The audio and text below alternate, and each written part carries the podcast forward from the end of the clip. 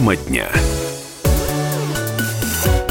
Владимир Путин в преддверии саммита G20 дал интервью газете Financial Times. Российский президент ответил на вопросы журналистов о том, как будет выбран его преемник, кто поддерживает Мадуро и что Путин считает важнейшей задачей в экономике страны.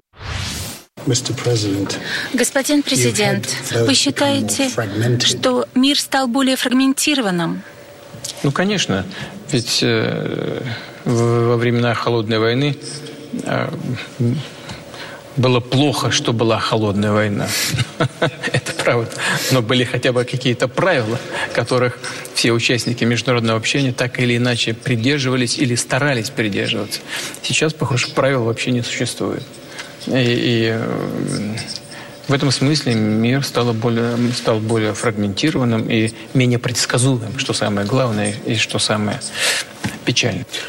Господин президент, вы изучали историю, вы обсуждали многие часы, разные вопросы с Генри Киссинджером, и вы читали его книгу «Мировой порядок». Но с господином а, Трампом появилось нечто новое, более транзакционное. Он очень критично относится к альянсам и к союзникам в Европе. Это выгодно для России. Нет, спросите лучше, что выгодно для Америки в данном случае. Но господин Трамп, он же ведь не, не карьерный политик. А, у него свое видение мира и свое видение интересов, национальных интересов США. Я, например, не согласен со многими вопросами, со многими способами решения проблем, которые он использует. Но, э, но вы знаете, в чем дело, на мой взгляд? Он, он талантливый человек, он очень тонко чувствует, чего э, ждет от него избиратель. Вот Россию обвиняли и несмотря на доклад Миллера, э, продолжают, как ни странно, и дальше эту, крутить эту пластинку с обвинениями России в, в связанную с, с мифическим вмешательством выборов США. На самом деле, ведь что там произошло? А, вот господин Трамп в отношении от его оппонентов, он тонко почувствовал, что произошло в обществе американском тонко почувствовал изменения внутри американского общества. И он это использовал. Вот мы с вами э, беседуем накануне, накануне двадцатки. Да? Это экономический форум. И наверняка так или иначе там будут опять звучать вопросы, связанные с глобализацией, с мировой торговлей, с мировыми финансами. А кто-нибудь задумывался о том, какие преференции и кто и как получила в результате глобализации. Свидетелями и участниками, которые мы являлись на протяжении предыдущих, эм, ну, скажем, там, 25 лет, начиная с 90-х годов. Вот э, э, э, Китай воспользовался этой глобализацией, в том числе и э, для того, чтобы вытащить из нищеты, из бедности миллионы китайцев. Как и что произошло в Соединенных Штатах – там в Соединенных Штатах э, эти преференции получили ведущие американские компании. Но именно компании. Их менеджмент, их э, акционеры, э, их партнеры. Средний класс в Америке мало что получал от глобализации. А, значит, реальные заработные платы, наверное, мы еще затронем реальные заработные платы в России, которые тоже нуждаются в особом внимании со стороны правительства России. Но в Соединенных Штатах средний класс не получил никаких э, преференций от э, этой глобализации. Он остался э, в стороне э, при разделе этого пирога. И команда Трампа это точно четко почувствовала. И они использовали это в ходе предвыборной борьбы. Вот где надо искать, э, искать э, причины победы Трампа на выборах, а, а не мифическое вмешательство со стороны. Вот о чем, мне кажется, надо говорить. В том числе, кстати говоря, применительно к мировой экономике. Вот здесь, может быть, кроются и кроются его, э, на первый взгляд, экстравагантные решения в сфере экономики и взаимодействия даже с партнерами и союзниками.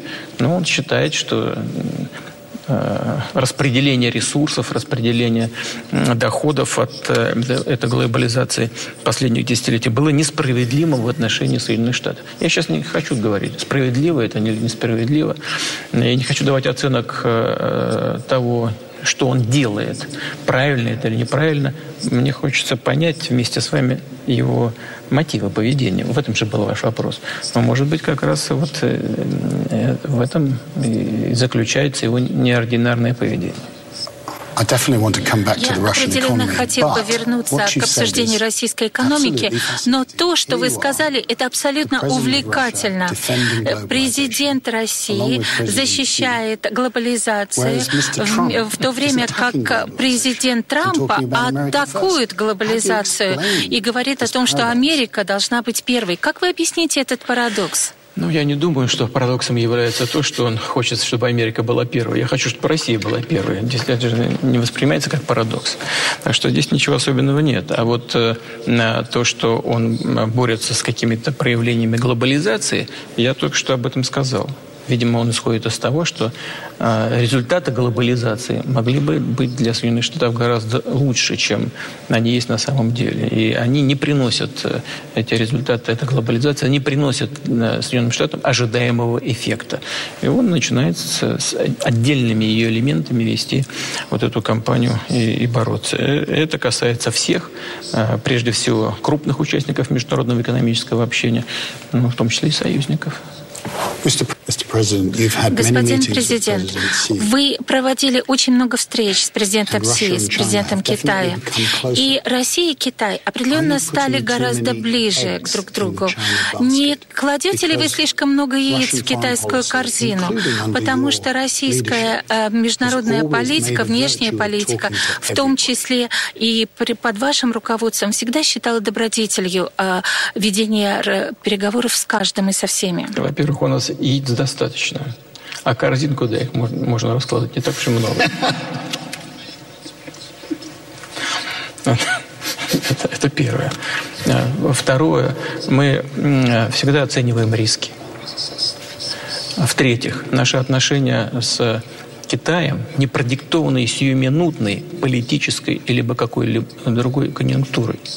Обращаю ваше внимание на то, что э, договор о дружбе с Китаем был подписан в 2001 году, если мне не изменяет память задолго до, до сегодняшней ситуации, задолго до, до э, сегодняшней, э, сегодняшних, так скажем, мягко споров в сфере экономики между Соединенными Штатами и Китаем.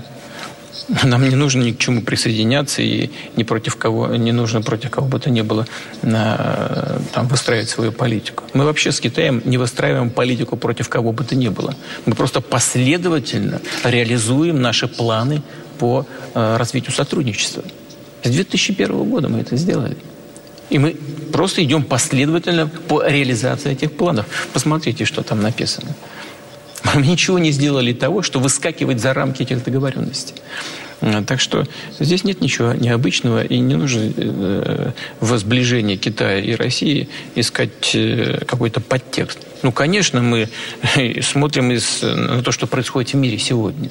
У нас совпадающие позиции по ряду, по, по целому ряду повестки дня сегодняшней мировой. В том числе и по вопросам отношения к соблюдению общепринятых правил в торговле, в международных финансах, в расчетах.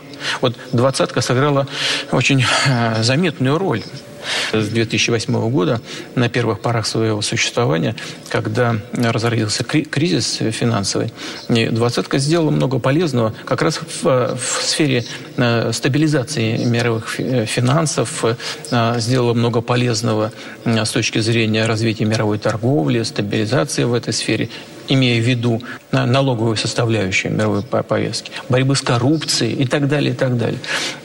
Но вот э, мы как раз вот этого и придерживаемся, и, и, и Китай, и, и Россия. Двадцатка много сделала продвигая, продвигая э, изменение квот в, э, скажем, в Международном валютном фонде, в Мировом банке.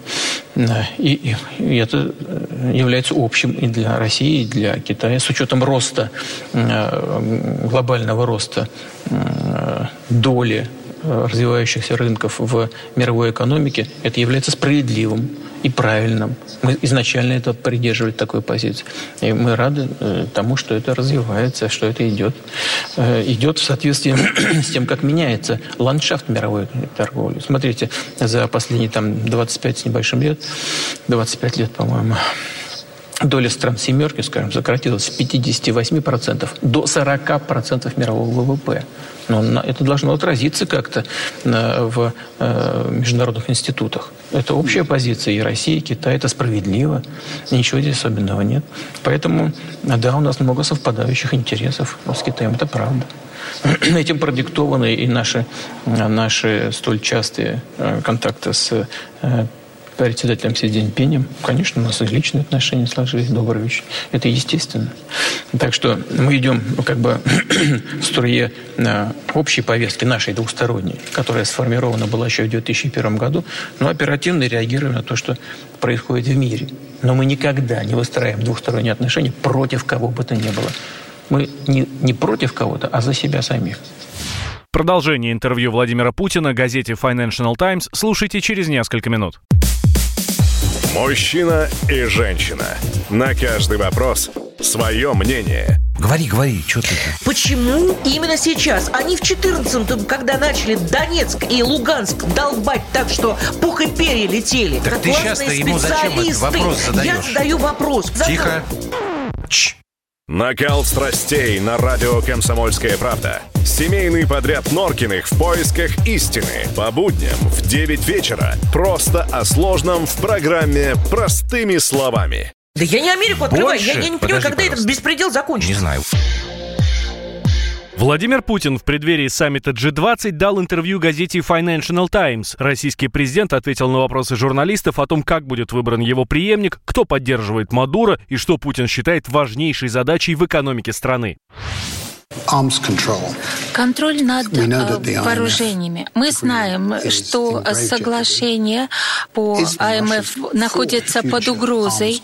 Есть ли какое-либо место и возможность для того, чтобы Россия сыграла свою роль в достижении договоренности о сокращении и контроле за вооружениями, или есть новый риск, связанный с гонкой ядерных вооружений? Думаю, что такой риск есть. Э, Соединенные Штаты вышли в свое время в одностороннем порядке из договора по противоракетной обороне.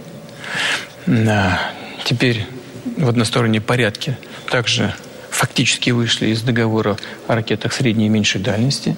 Хотя в, в, на этот раз они решили не просто выйти, а, а найти причину в виде э, России. Хотя думаю, что Россия здесь вообще не имеет никакого э, для них значения, потому что вот этот театр, э, военный театр Европы вряд ли сейчас представляет какой-то большой интерес для Соединенных Штатов, несмотря на расширение э, НАТО и несмотря на увеличение натовских контингентов у наших границ. Но, но факт фактом остается. США выходит из этого договора. Вышли фактически. Значит, теперь э, на повестке дня договор о сокращении наступательных стратегических вооружений 3, СНВ-3. Ну, вот мы, надеюсь, с Дональдом поговорим, если удастся увидеться сейчас э, в Осаке на этот счет. Но пока мы сказали, что мы готовы к переговорам, готовы к продлению этого договора между Соединенными Штатами и, и Россией. Но пока ничего. Мы не видим никакой инициативы с, со стороны наших американских партнеров. Ничего нет. Ну, а в 2021 году он заканчивается. Если сейчас переговоры не будут начаты, все, он умрет, потому что времени просто не будет для, даже для формальностей. Последний наш разговор с Дональдом говорит о том, что американцы вроде бы заинтересованы в этом но никаких практических шагов не делается. Так что если, и это, э, если этот договор прекратит свое существование, то, по сути, в мире вообще не будет никаких инструментов, сдерживающих гонку вооружений. И это плохо. Есть ли какой-либо шанс трехстороннего соглашения между Китаем, Россией и США по вопросам а, ядерных вооружений средней дальности или а, вот и вы бы поддержали такое, э, такое соглашение? Я с самого начала сказал, что мы поддержим любое соглашение, которое пошло бы на пользу делу, а, а этим делом является сдерживание гонки вооружений. Надо признать, что уровень и развитие ядерных сил в Китае пока гораздо гораздо ниже, чем в США и в России. Китай огромная держава, а она в состоянии нарастить свой ядерный потенциал. Наверное, так и будет когда-нибудь. Но сегодня уровень наших потенциалов ну, трудно сопоставим. Ведущими ядерными державами являются Россия и Соединенные Штаты. А поэтому и договор-то заключался между нашими странами прежде всего. Ну а, а присоединится Китай к этой работе или нет, вы спросите, пожалуйста, у наших китайских друзей. Не могли бы мы обратиться к Северной Корее? Как вы оцениваете текущую ситуацию? И считаете ли вы, что в конечном итоге любая сделка или любая договоренность должна признавать тот факт, что у Северной Кореи есть ядерное оружие, и, и, или же это невозможно. И что полное э, разоружение ядерное невозможно. Господин президент, я задаю вам этот вопрос, потому что у России есть, пусть маленькая, но все-таки граница на, шу, на суше с Северной Кореей. Ну, вы знаете, от того, мы признаем э, Корею в качестве, Северную Корею в качестве ядерной державы или нет, э, количество ядерных боезапасов у нее не, не уменьшится. Нам нужно исходить из реалий. А реалии таковы, что это, в принципе, э, представляет угрозу для международного мира и безопасности. Надо с уважением отнестись к законным озабоченностям Северной Кореи в смысле обеспечения ее безопасности. Э, надо проявить к ней уважение и, и найти, э, найти э, такой способ обеспечения безопасности, в котором она будет уверена, Северная Корея. И если это будет сделано, поверьте мне, ситуация будет развиваться ну, так, как, может быть, никто сегодня не ожидает. Ведь вспомните, как развивалась ситуация с Советским Союзом после начала политики детанта. Ну, что еще нужно говорить на эту тему?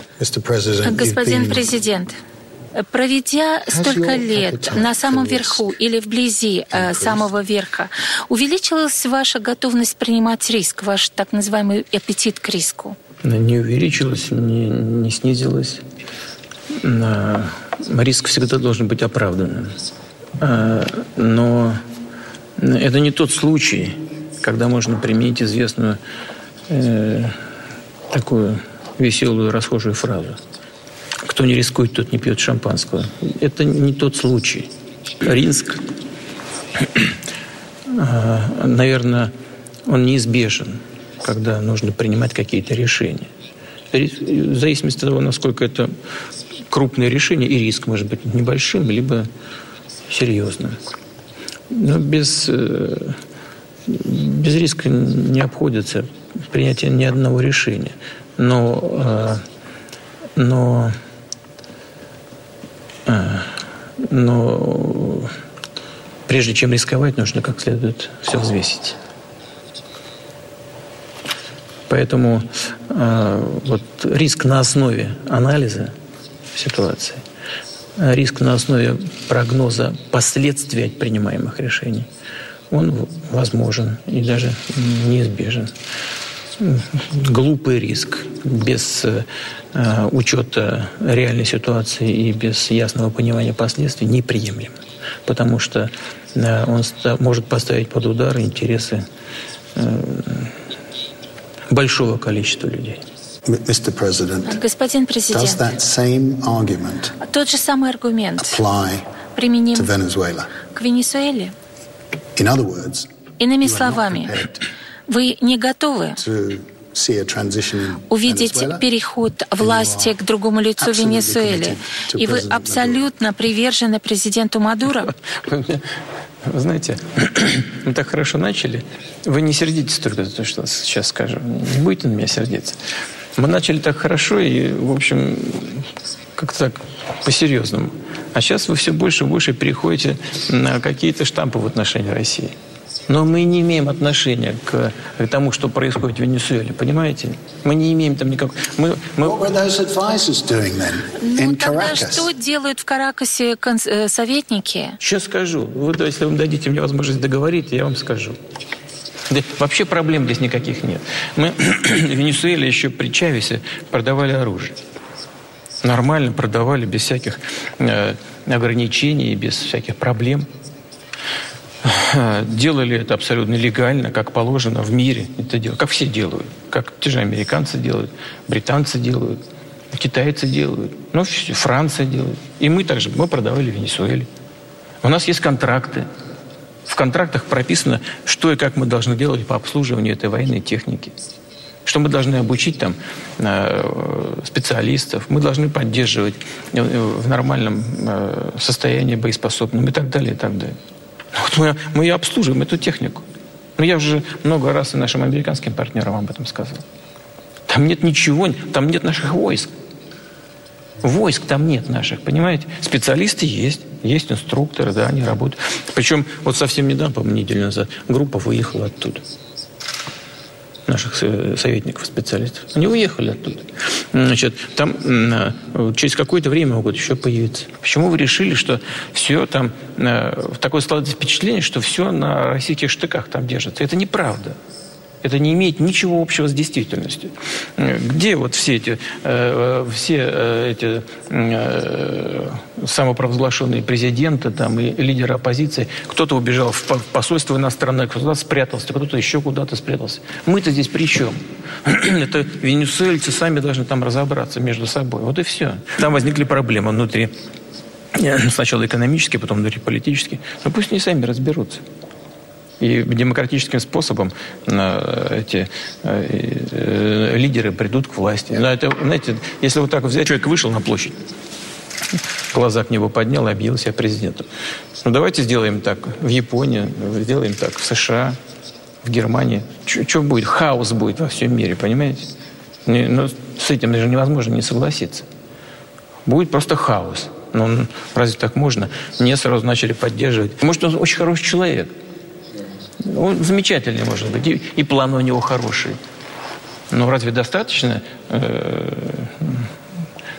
того, чтобы он вышел на площадь и объявил себя президентом, сразу весь мир что должен его поддерживать, как президента, что ли? Надо ему сказать, что иди на выборы, выиграй выборы, и все, будем с тобой работать как главы государства.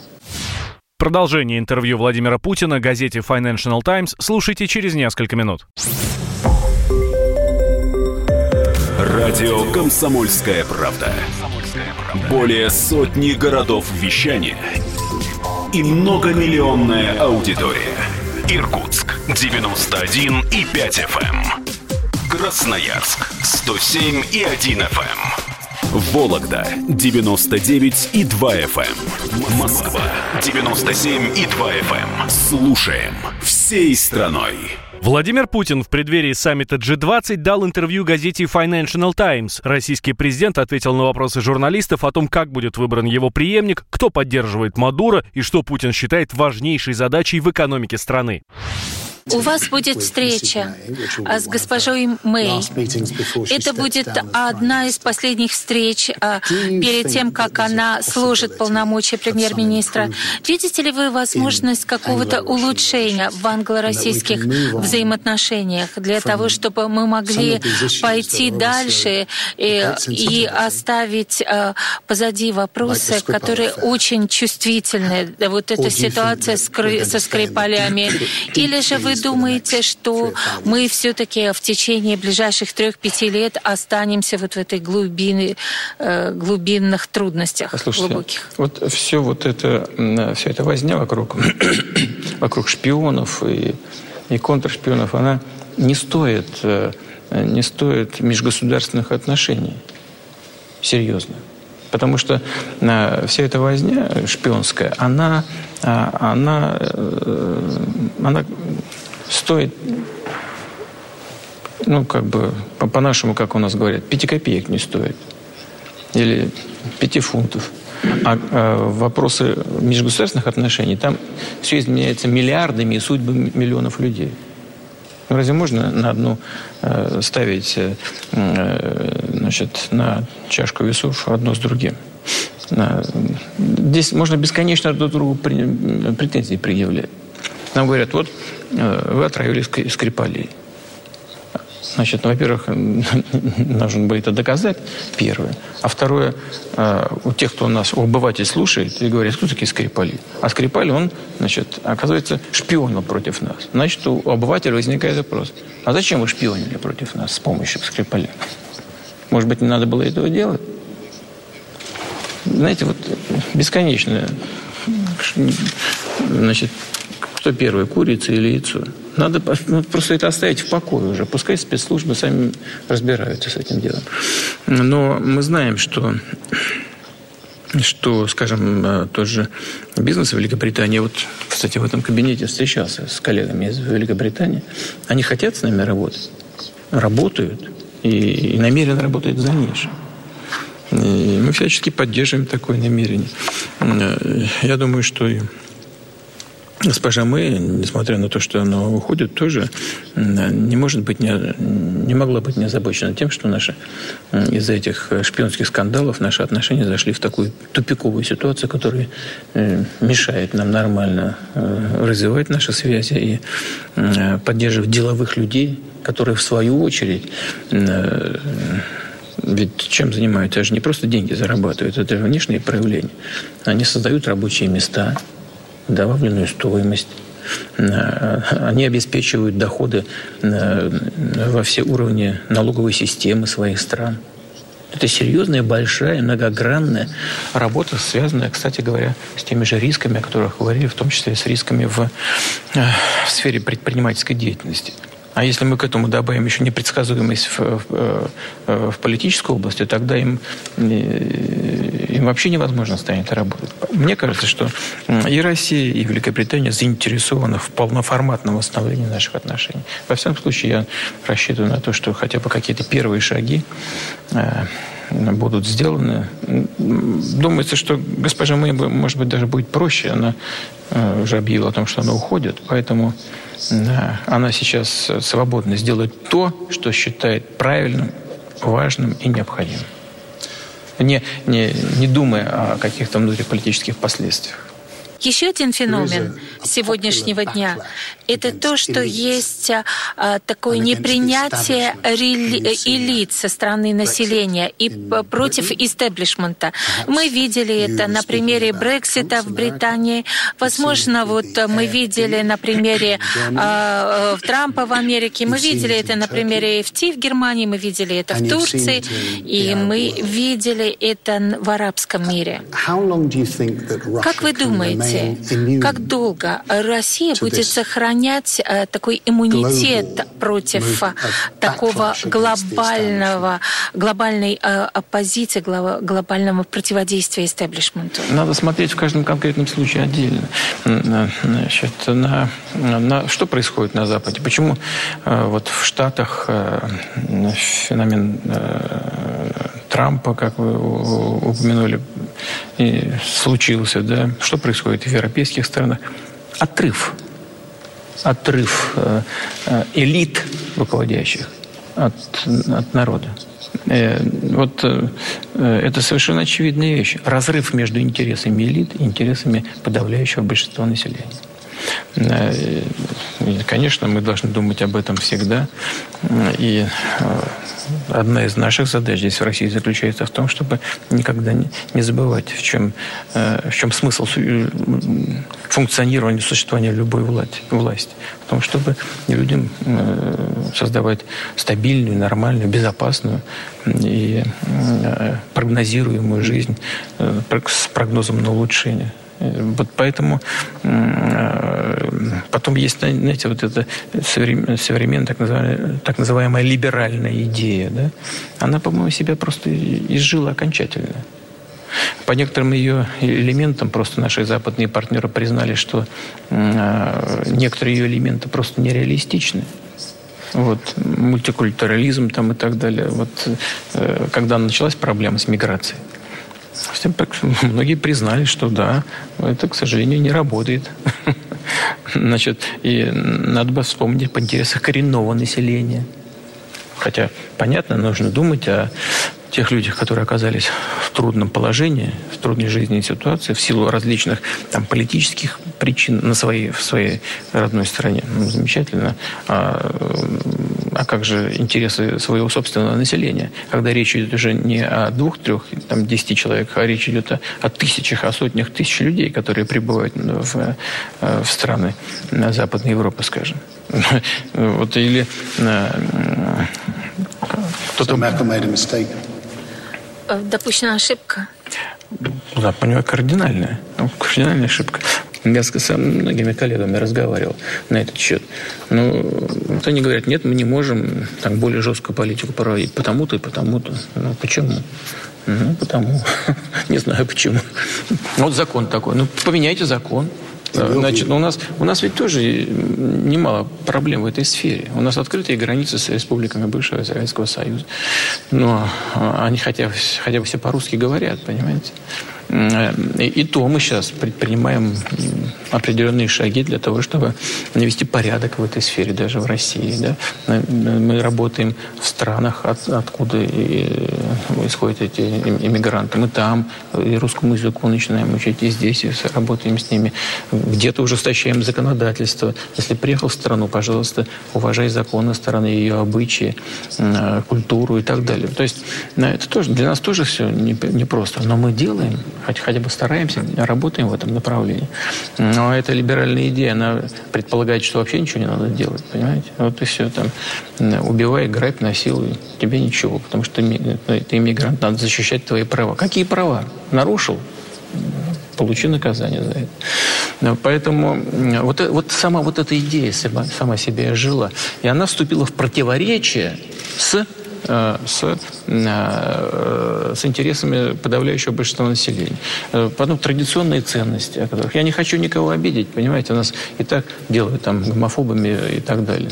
Мы ничего не имеем против, против э, людей нетрадиционной, скажем, э, сексуальной ориентации. Дай бог здоровья, пусть живут и, и, и так, как считают нужным. Но некоторые вещи для нас кажутся избыточными, понимаете?